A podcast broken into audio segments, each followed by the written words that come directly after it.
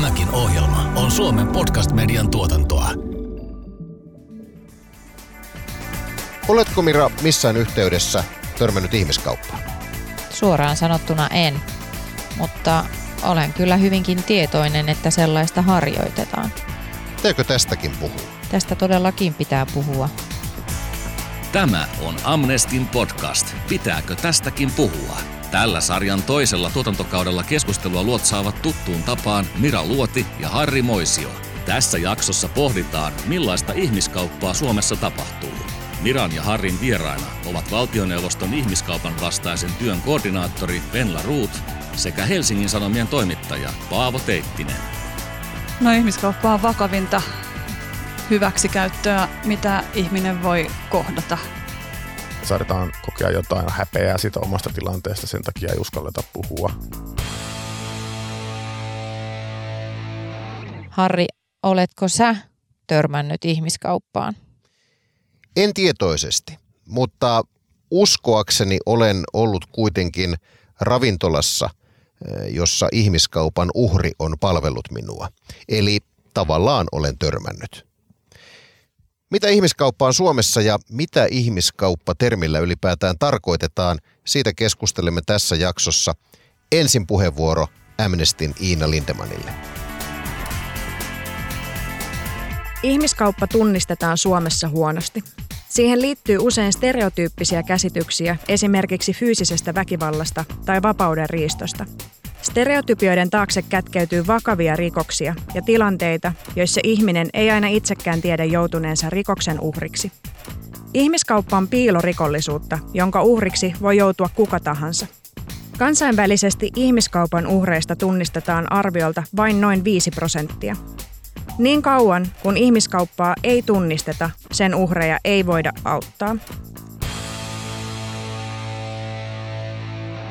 Yleensä ihmisillä tulee ensimmäisenä mieleen ihmiskaupasta seksuaalisen hyväksikäytön uhrit, mutta todellisuus on paljon enemmän. Suomessa puhutti muutama vuosi sitten nepalilaisessa ravintolassa paljastunut räikeä ihmiskauppatapaus sekä kesällä siivousfirmojen vastaavat tapaukset. Mikä siis on akuutein ongelma tällä hetkellä? Paavo Teittinen. Mikä akuutein ongelma? Mm. No mun mielestä se akuutein ongelma liittyy ylipäänsä tämän tämmöisen niin kuin hyväksikäyttöilmiön, äh, eli ihmiskaupan ja sen kaltaisten äh, sen kaltaisen rikollisuuden ja hyväksikäytön torjumiseen. Et mä en tarkastelisi sitä ehkä niinkään, että, että millä alalla sitä esiintyy ja mikä siellä on niin kuin akuutein ongelma, vaan ylipäänsä sitä, että miten tähän ilmiöön kyetään Suomessa puuttumaan. Mitä ylipäätään tarkoitetaan ihmiskaupalla? Miten, miten se määritellään? Haluaako Venla ruutottaa tästä kopi? No ihmiskauppa on vakavinta hyväksikäyttöä, mitä ihminen voi kohdata. Eli, eli meillä on, jos nyt ajatellaan vaikka rikosoikeudellisesti, niin se on sitä vakavinta, josta myöskin sitten, joka myöskin näkyy sitten niissä rangaistusmaksimeissa. Eli, eli ihmiskaupasta voi saada kymmenen vuotta vankeutta niin kuin tuomiona ja se kertoo siitä, että, että kuinka meidän yhteiskunta siihen sitten sitten siinä mielessä suhtautuu. Eli, eli vakava rikos se on. Joo, ja se on tavallaan siis se on niin kuin, ihmiskauppa on vapausrikos, ja se, sehän on terminä niin kuin, ja rikosnimikkeen aika harhaanjohtava, koska siinä harvemmin on modernissa ihmiskaupassa kyse niin kuin ihmisten kauppaamisesta, ja se voi herättää mielikuvia just siitä, että vaikkapa orjakaupasta tai siitä, että uhrit on jotenkin fyysisesti vangittuja tai johonkin niin kuin, äh, niin kuin patteriin kahlittuja, kun usein kyse on siitä, että se tekijä käyttää tavallaan sen uhrin erilaisia niin kuin haavoittuvuustekijöitä hyväkseen, niin kuin saattaakseen tämän uhrin vaikkapa pakkotyöhön tai seksuaalisen hyväksikäytön kohteeksi tai muuten. Että sillä uhrilla ei ole tavallaan kykyä toimia toisin. Tässä jo mainittiinkin nepalilaisten ravintoloiden tapaukset ja äh, siivousfirmojen vastaavat tapaukset, mutta mitä ihmiskauppa Suomessa on? Mitä, mitä muita ilmenemismuotoisilla? No voi sanoa, että ihmiskaupalla on hyvin monet kasvot. Eli, eli siinä, missä me ajatellaan, että ihmiskauppa näyttäytyy nyt meille ö, tämmöisenä työperäisenä hyväksikäyttönä, me tiedetään tämä seksuaalinen hyväksikäyttö, me vähemmän puhutaan pakkoavioliittoihin liittyvästä ihmiskaupasta, eli Suomessa tunnistetaan koko ajan enemmän pakkoavioliittoihin liittyvää ihmiskauppaa. Ja sitten yksi, mikä on ehkä voisiko sanoa, yksi niistä kaikkein heikoiten tunnistetuista ihmiskaupan muodoista, niin se on rikollisessa toiminnassa hyväksikäyttö. Eli, eli ihmisiä erityyppisin nimenomaan haavoittuvuus, heissä olevien haavoittuvuustekijöiden hyväksikäyttämisellä heidät saadaan tekemään rikoksia näiden rikoksen varsinaisten ihmiskauppaajien eli rikoksen tekijöiden lukuun. Tämä on ehkä sen tyyppinen, sen tyyppinen mitä tosiaan hyvin vähän toiseksi on, on Suomessa tunnistettu. Mutta sitä on muualla Euroopassa kyllä tunnistettu sitten enemmän, eli, eli me tiedetään kyllä, että, että tota, tätä on. Mitä nämä haavoittuvuustekijät ovat? Kielitaito tai paremminkin sen puute voi olla yksi, mutta mitä muita?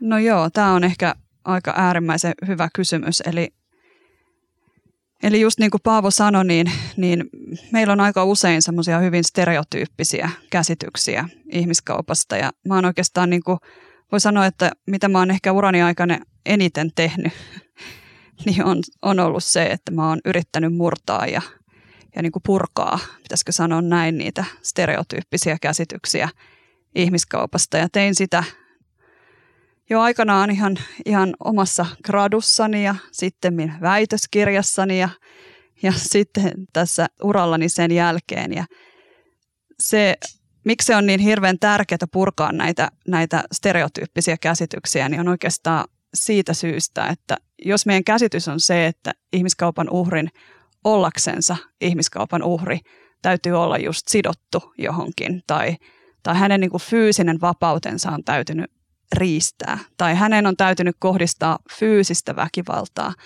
niin se johtaa siihen, että me ei tunnisteta sitä ihmiskauppaa. Me ei niin kuin ikään kuin osata antaa sille uhrille sitä apua, mitä hän tarvitsee.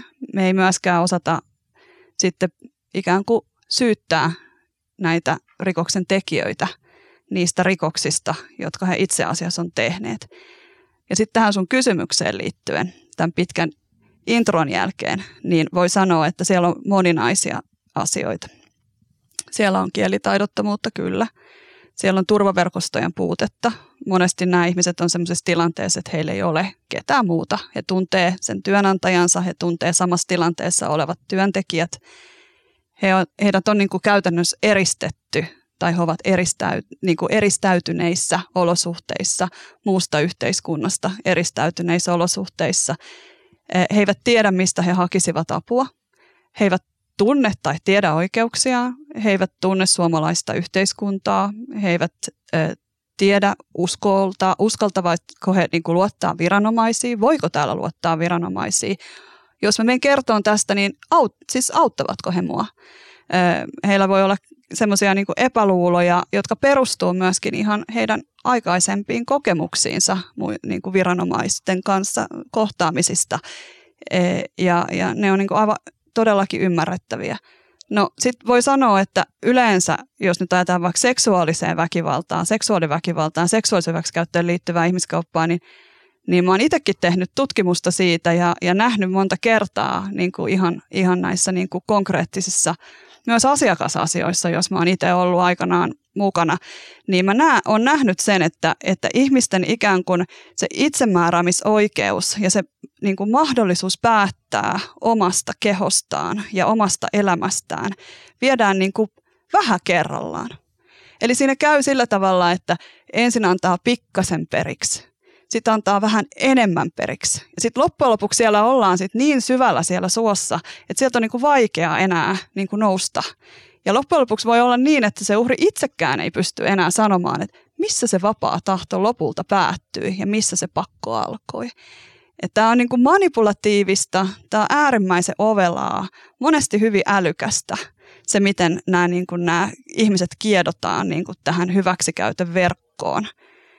Ja, ja loppujen lopuksi ne on sitten, voi kestää useita vuosia ennen kuin sitten sieltä sitten irti pääsee ja, ja, tota, ja siinä on sitten traumaa, jonka kanssa sitten, sitten auttajat pääsee sitten työskentelemään.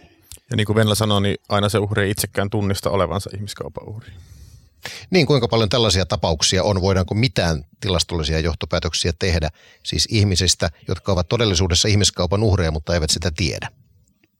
No voidaan sanoa, että, että tästähän on siis tämmöistä niin kansainvälistä tutkimustietoa ja on arvioitu, että noin 5 prosenttia ihmiskaupan uhraista onnistutaan tunnistamaan. Ja, ja tämä antaa ehkä jonkinnäköistä osviittaa siitä. Eli tai viidestä kymmeneen prosenttia. Ja se, on siis, se, se kertoo siis siitä, että siis ylivoimainen enemmistö uhreista jää viranomaisilta tunnistamatta. Ja tämä on siis kansainvälinen luku, tämä viidestä kymmeneen mm. prosenttia. Mm. Onko mitään osviittaa siitä, mitä tämä voisi olla Suomessa? kukaan ei pysty sitä tarkkaan sanomaan, että, että tämähän on just se haaste tässä ihmiskaupassa, että tämä on piilorikollisuutta. Tämä on, se, on, se on näiden tekijöiden keskeinen tavoite on pitää tämä niin piilossa kuin mahdollista, koska tällä tehdään rahaa. Ja, ja se rikoshyöty on se, mitä nämä tekijät tavoittelee. Ja totta kai se on siis business heille. Ja, ja tota, se on siis heidän etunsa tietenkin. Ja tämän kaltaisessa tavallaan vakavassa piilorikollisuudessa, jossa on just näitä useita eri, eri haavoittuvuustekijöitä, mitä Venla kävi läpi, niin se, se, tota, se ilmiö on niin todellakin maan alla, koska sitten niin kuin harva uhri uskaltaa hakea apua, vaikka tiedostaisi sen tilanteensa ää, niin kuin erinäköisistä syistä, jotka voi liittyä vaikkapa maasta poistamisen pelko, jos kyse ulkomaalaista uhrista, tai sitten ihan muihin syihin, jos, jos kyse on tota suomalaista uhrista. Mitä keinoja ihmiskauppiailla on uhreihinsa? No musta se lähtee tavallaan just näistä haavoittuvuustekijöistä, että siis tavallaan, jos mä mietin vaikka äh, ihmisiä, joita mä oon haastatellut, ähm, vaikkapa ravintolatyöntekijöitä tai siivoojia, niin yksi keskeinen pelko on niin kuin maasta poistamiseen liittyvä pelko. Esimerkiksi nämä ravintolatyöntekijät on tullut Suomen työntekijäoleskeluluvalla. Se oleskelulupa on kiinni siinä työssä. Eli työnantajalla on tavallaan se kiristysruuvi suhun, että jos sä, jos sä niin kuin et tee niin kuin käsken, jos haet apua tai vaadit oikeuksia tai muuta, niin mä annan sulle potkut ja saatanpa vielä ilmoittaa niin kuin maahanmuuttovirastolle, että tämä työsuhde on muuten päättynyt ja näin. Ja sitten vaikka näillä uhreilla itsellään joissain tapauksissa että olla vaikkapa pidempiaikainen tai jopa pysyvä oleskelulupa, niin sitten siinä on se kysymys sitä heidän perheestään ja sitä, että perhettä uhkaa karkotus ja näin. Eli tavallaan tämän tyyppiset keinot on, on niin kuin hyvin ilmeisiä ja, ja hyvin niin kuin, no niin kuin tavallaan helppoja sille työnantajalle. Ja sitten totta kai on, niin kuin, kun Venäjä kävi läpi näitä muita seikkoja, jotka, jotka saattaa sitten ää, vaikkapa niin kuin suomalaisten uhrien kohdalla saattaa olla kyse erilaisista niin kuin, turvaverkkojen puutteesta, niin kuin traumataustasta, erilaisista haavoittuvuustekijöistä, ehkä päihdetaustasta tai muista, niin tavallaan monia semmoisia turvattomuustekijöitä, jo, joita, joihin se tavallaan se tekijä, se ihmiskauppias voi niin kuin, jota se käyttää hyväkseen, pitääkseen se uhrin siinä tilanteessa. Tämä on Amnestin podcast. Pitääkö tästäkin puhua? Ennen näitä nauhoituksia keskustelimme rikosuhripäivystyksen erityisasiantuntija Pia Marttilan kanssa. Hän sanoi, että uhrit pelkäävät, ettei heitä uskota. Annetaan Marttilan kertoa meille tästä lisää. No, suurimmalle osalle ihmiskaupan uhreista yhteydenottoviranomaisiin on, on tosi ison kynnyksen takana. Mutta tämä ei koske myöskään pelkästään ulkomaalaisia, että tämä voi koskea myöskin suomalaisia ihmiskaupan uhreja, jotka ajattelee, että heitä ei uskota. Heillä voi olla huonoja kokemuksia aiemmin avunsaantiyrityksistä. Ja mä luulen, suurin osa kyllä pelkää sitä, että mitä he, heille itselleen seuraa, jos he menee puhumaan viranomaisille. Niin Venla Ruth, toimit valtioneuvoston ihmiskaupan vastaisen työn koordinaattorina. Suomalaiset ihmiskaupan uhrit, kuinka iso joukko tämä on? Mä itse uskon, että, että heitä, on, heitä on enemmän kuin mitä me ollaan tähän mennessä onnistuttu tunnistamaan. Meillähän siis ihan vakavimmat seksuaaliseen hyväksikäyttöön liittyvät ihmiskauppajutut on itse asiassa koskenut siis suomalaisia nuoria naisia tai tyttöjä, jotka on, on siis käsitelty tuomioistuimissa asti. Ja sieltä on tullut ihan kovia tuomioita näissä, näissä asioissa. Ja, ja, tota, ja mä uskon siihen, että, että tämä on just semmoista hyväksikäytön käytön muotoa, joka joka ei tuu meillä tällä hetkellä niin kuin hyvin viranomaisten tietoon. Ja keinoja siihen, että, että miten tätä voidaan niin kuin parantaa, niin on mun nähdäkseni etsittävä ja, ja niitä on monia. Yksi, mikä itse näen, on, on niin kuin, jos ajatellaan seksua, nimenomaan seksuaaliseen hyväksikäyttöön liittyvää ihmiskauppaa, niin tähän, tässä me tarvitaan nimenomaan nyt sitä, että, että kun tämä on piilorikollisuutta, niin, niin me tarvitaan aktiivista, pitäisikö sanoa proaktiivista viranomaisvalvontaa. Ja oikeastaan aivan keskeisessä asemassa tässä viranomaisvalvonnassa on, on esitutkintaviranomaiset ja, ja pitäisikö sanoa niin kuin ennen kaikkea vielä heistä se poliisi. Mitä enemmän sä etsit, sitä enemmän sä löydät. Ja, ja tämä on se, mun mielestä ihan semmoinen totuus, mikä tähän ihmiskauppaan liittyy. Eli mitä enemmän me panostetaan tämän ihmiskaupan etsimiseen ja paljastamiseen, niin sitä enemmän me todennäköisesti sitä löydetään. Ja miksi tämä on tärkeää on se, että seksuaaliseen hyväksikäyttöön liittyvä ihmiskauppa on erittäin traumatisoivaa. Me puhutaan niin kuin hyvin niin kuin vakavista niin kuin oikeushyvien loukkauksista, seksuaalisesta itsemääräämisoikeudesta, ruumiillisesta koskemattomuudesta. Ja puhutaan sellaisista oikeushyvistä, joita meidän oikeusjärjestelmän pitäisi niin kuin pystyä todella niin kuin tarkasti suojelemaan ja, ja antamaan oikeutta niin kuin näille niin kuin ihmisille.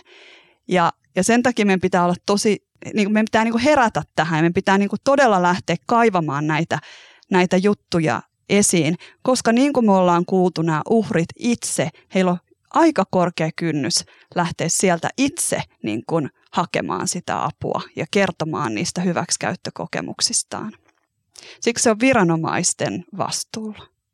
Näille uhreille, monille uhreille on äärimmäisen tärkeää se, että heidän ei tarvitse hävetä.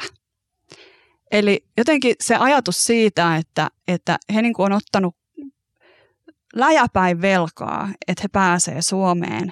Ja, ja siinä on sitten koko perhe siellä kotimaassa sitten niin kuin pistänyt sitten maat pakettiin ja, ja rahaa, että päästään niin kuin Suomeen tekemään töitä. Niin, niin tota, se ei ole niin kuin mahdollista ajatella, että nostaa kädet pystyyn ja sanoo, että mä en muuten suostu tähän, että tota, mä palaan takaisin kotiin. Että, että se ei ole niin kuin mahdollista. Ja tämä, on siis, tämä näkyy tosi konkreettisesti siis vaikka monien haasteltavien nepalilaisten kohdalla. Ja siis siellä saattaa olla tilanteet, joissa he ovat käyneet kotimaassa ja sitten palanneet. Ja se on nimenomaan tämä pelko, mistä Venla puhuu. Ja sen takia musta se, niin kuin, jos, jos joku jotain tästä keskustelusta ottaa, niin mä toivon, että ottaisi tavallaan just sen, että miten monimuotoinen ilmiö ää, kuin tämmöinen ihmiskaupan kaltainen hyväksikäyttö on. Et siinä on niin useita erilaisia mahdollisia haavoittuvuustekijöitä, mihin voi vedota. Ja, ja tämmöiset niin kuin stereotypiat ei todellakaan niin kuin sovellu siihen usein.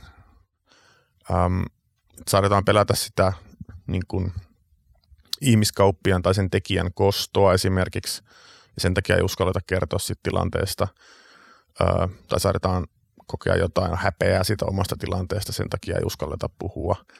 Um, sitten niin kuin, ehkä etenkin ulkomaalaisten kohdalla, niin monen haasteltavan tapauksessa on näkynyt se, että he tulee maista, joissa viranomaiset saattaa olla hyvin korruptoituneita ja on nimenomaan sen niin kuin vahvimman puolella. Ja, ää, ja tämä näkyy niin, kuin niin että, että mulla on niin kuin useita haasteltavia, jotka sanoo suoraan, että he ei, niin kuin, että he ei niin kuin uskalla puhua poliisille, koska he on varmoja, että poliisi on sen tekijän puolella. Ja eräskin haasteltava sanoi, että, että, joka oli erittäin vaikeassa olosuhteessa, sanoi, että hän, hän uskoi, että jos hän puhuisi poliisille, niin poliisi niin kuin hakkaisi hänet sen sijaan, että auttaisi häntä. Ja, ja tietenkin niin kuin, ää, näiden seikkojen takia se olisi niin tärkeää, niin kuin Venla sanoi, että poliisi proaktiivisesti paljastaisi tällaista rikollisuutta, koska ne kynnykset näille ihmisille sekä ulkomaalaisille että suomalaisille uhreille ää, niin kuin avun hakemiseksi on niin suuret. Onko poliisilla keinoja tähän, tällaiseen proaktiiviseen toimintaan? No nyt toivottavasti vähän enemmän tulee olemaan, eli meidän hallitus on nyt lähtenyt siitä, että ihmiskauppaa vastaan täytyy tehokkaasti toimia ja tota, hallitusohjelmassa on kirjaus, että, että poliisiin perustetaan erikoisryhmä ihmiskaupparikosten paljastamiseen ja tutkimiseen ja, ja, ja tällainen tullaan nyt perustamaan ensi vuoden aikana. Tämä on Amnestin podcast. Pitääkö tästäkin puhua? Rikosuhripäivystyksen erityisasiantuntija Pia Marttila muistutti meitä, että ihmiskaupan uhriksi voi joutua ihan kuka tahansa. No ehkä tärkein asia on se, että, että semmoiset vanhat stereotyyppiset kuvat siitä, että mitä on ihmiskauppa, missä yleensä heitetään joku ihminen jonnekin, kidnapataan jostain ja heitetään jonnekin konttiin ja kuljetetaan jonnekin vangiksi, niin ne ei ole sitä, että millaisena ihmiskauppa näyttäytyy vuonna 2020. Myöskään se ihmiskaupan uhri ei ole välttämättä, millainen kuvittelee, että ihmiskaupan uhri on. Että ihmiskaupan uhri voi näyttää miltä tahansa. Se voi olla raavas raksamies, se voi olla ää, suomalainen teinityttö, se voi olla keski-ikäinen nainen, ihan kuka tahansa. Niin, tästä voisi jatkaa vaikka nepalilaisilla ravintoloilla itsekin. Olen, olen tavannut niissä käydä ja Paavo Teittinen, äärimmäisen ansiokas juttu Helsingin Sanomissa niistä taannoin. Pystyykö kuluttajatasolla asiakas, joka menee nepalilaiseen ravintolaan arvioimaan mitenkään, että olenko tekemisissä ihmiskaupan uhrin kanssa? No lähtökohtaisesti mä sanoisin, että ei pysty. En tietenkään voi kategorisesti sulkea pois sitä, että saattaisi vaikkapa nähdä jonkun semmoisen tilanteen, jossa olisi selviä riskitekijöitä, mutta siis musta yleisesti ottaen se pointti on se, että ei ole, ei ole kuluttajan mahdollista eikä kuluttajan vastuulla ikään kuin pyrkiä havaitsemaan sitä, että onko vaikka joku työntekijä niin kuin riiston uhri vai ei, vaan se on niin kuin,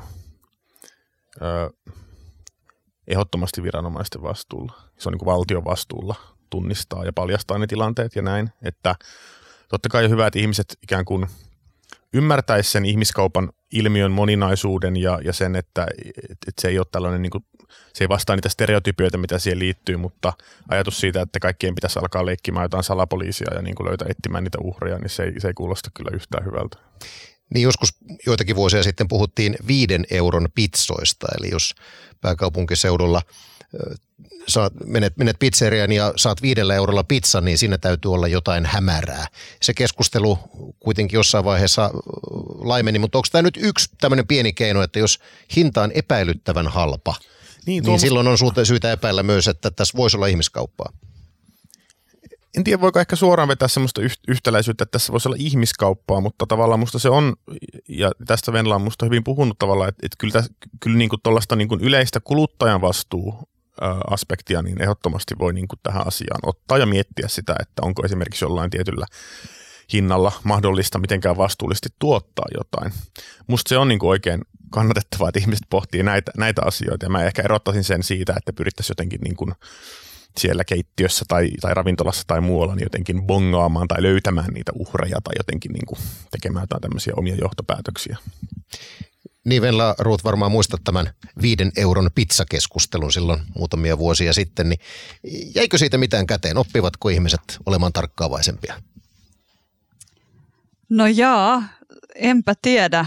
Toivottavasti kyllä, mutta tota, mä itse uskon siihen, että, ja tiedänkin ja ajattelen niin, että, että ihmiskaupan ja, ja siis koko tämän hyväksikäyttöilmiön torjuntavastuu kuuluu valtiolle ja viranomaisille, niin kuin Paavokin tässä sanoi. Ja, ja mun mielestä se, se on niin kuin, se, miten se ikään kuin miksi se on ikään kuin näin, niin on se, että valtion velvollisuus on luoda sellaiset olosuhteet ja sellainen yhteiskuntarakenne ja, ja sellainen lainsäädäntö, jossa hyväksikäyttöä esiintyy mahdollisimman vähän. Ja, ja tämä on niin kuin ikään kuin se, se mun nähdäkseni se keskeinen niin kuin sisältö myös ihmiskaupan vastaisessa työssä. Ja silloin myöskin niin kuin kuluttajilla on mahdollisuus, tai ainakin parempi mahdollisuus, tehdä eettisiä valintoja.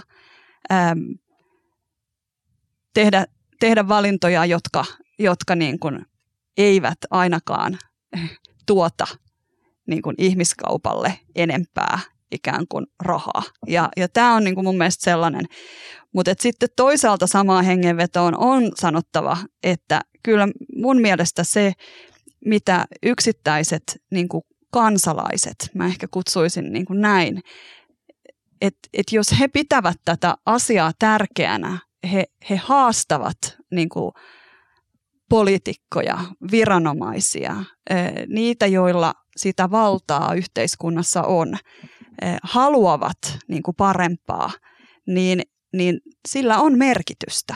Sillä on merkitystä, että, että kansalaiset osallistuvat yhteiskunnalliseen keskusteluun ja tuovat niin kuin näkemyksiään esille siitä, että he haluavat niin kuin oikeudenmukaista niin kuin yhteiskuntaa, eettisesti tuotettuja palveluita ja tavaroita. Silloin kun Helsingin Sanomat teki isosti juttua ja Paavo Teittinen olit, olit siinä toimittajana äh, näissä siivousfirmojen tapauksissa, niin siinähän kävi ilmi, että näiltä siivousfirmoilta palveluja ostaa julkinen sektori. Kaksi isoa kaupunkia muun muassa oli tämän kyseisen yrityksen äh, tilaajina. Miten tällainen on ylipäätään mahdollista, että meillä siis on julkinen sektori tilaa käytännössä – palvelua ihmiskauppaa harjoittavalta yritykseltä? No valitettavasti se on varmaan mahdollista sen takia, että, että se ilmiö, ja mun mielestä Venla on aina puhunut hyvin siitä, että meidän pitäisi puhua ilmiöstä, ei pelkästään siitä. Meillä on rikoslaista se ihmiskaupparikos, eikö niin, jolla on spesifit määritelmät, mutta sitten on paljon tavallaan siihen, sen kaltaista lähirikollisuutta, mitä puhuisit koko hyväksikäyttöilmiöstä. Niin valitettavasti se on mahdollista varmaan niin kuin, ensinnäkin siksi, että tämä, tällainen ilmiö on niin kuin aika laaja, että eihän nämä suinkaan nämä esiin tulleet tapaukset ole, ole ainoita. Ja, ja, ja sitten siihen on niin kuin vaikea, vaikea päästä käsiksi, vaikea ymmärtää mitä tapahtuu, koska se on sitä piilorikollisuutta. Ja sitten valitettavasti kyllä niin musta tuntuu, että joissain tapauksissa vaikka ne ikään kuin vaikka olisi tietoa, joka ainakin viittaa siihen, että, että jokin yritys hyväksi käyttää työntekijöitään, niin sitä, jotenkin sitä ei ole tunnistettu riittävän hyvin, niin kuin, että mitä siellä tapahtuu ja jos suhtauduttu siihen riittävän vakavasti. Että on semmoista tiettyä jotain, jotain niin kuin sokeutta sille, sille asialle. Että kun firma tarjoaa riittävän halvan diilin, niin jopa Espoon kokoinen kaupunki ottaa tilauksen vastaan. No näin, näin siinä on käynyt. Pitääkö tästäkin puhua? Vieläkö niin sanottu tyttökauppa on voimissaan ja onko se muuttunut mitenkään muotaan esimerkiksi nyt näin someaikana? Tota, joo. Öm, silloin kun mä lähdin tätä työtä tekemään, niin, niin se oli ensimmäinen, mihin, mihin tietysti törmäsin, törmäsin siksi, koska sitä, siitä myöskin kansainvälisesti paljon silloin puhuttiin. Ja, ja, tota, ja, ja, ja siis silloin Suomessa puhuttiin tästä toiminnasta niin semmoisena mm, paritustoimintana. Ja, ja tota, siis sitä, että, että mm, rajojen yli Suomeen tuotiin naisia myymään seksiä ja tota, mä lähdin sitten tutkimaan niitä juttuja ja, ja tota, mä kävin niinku siellä sitten selvittämässä, että, että mitä poliisi oli saanut selville siis näistä jutuista. Ja kiinnostavaa mun mielestä siinä oli siis se, että, että näihin naisiin kohdistettiin niin kuin todella niin kuin, siis vakavia niin kuin väkivallan muotoja, kiristystä, vaikka mitä, mutta ei niitä ihmiskaupaksi tunnistettu. Ja ja tota, ei niitä tunnistettu silloin edes oikeastaan kauheasti niin kuin minä muinakaan rikoksina. että ne oli niin kuin paritusta.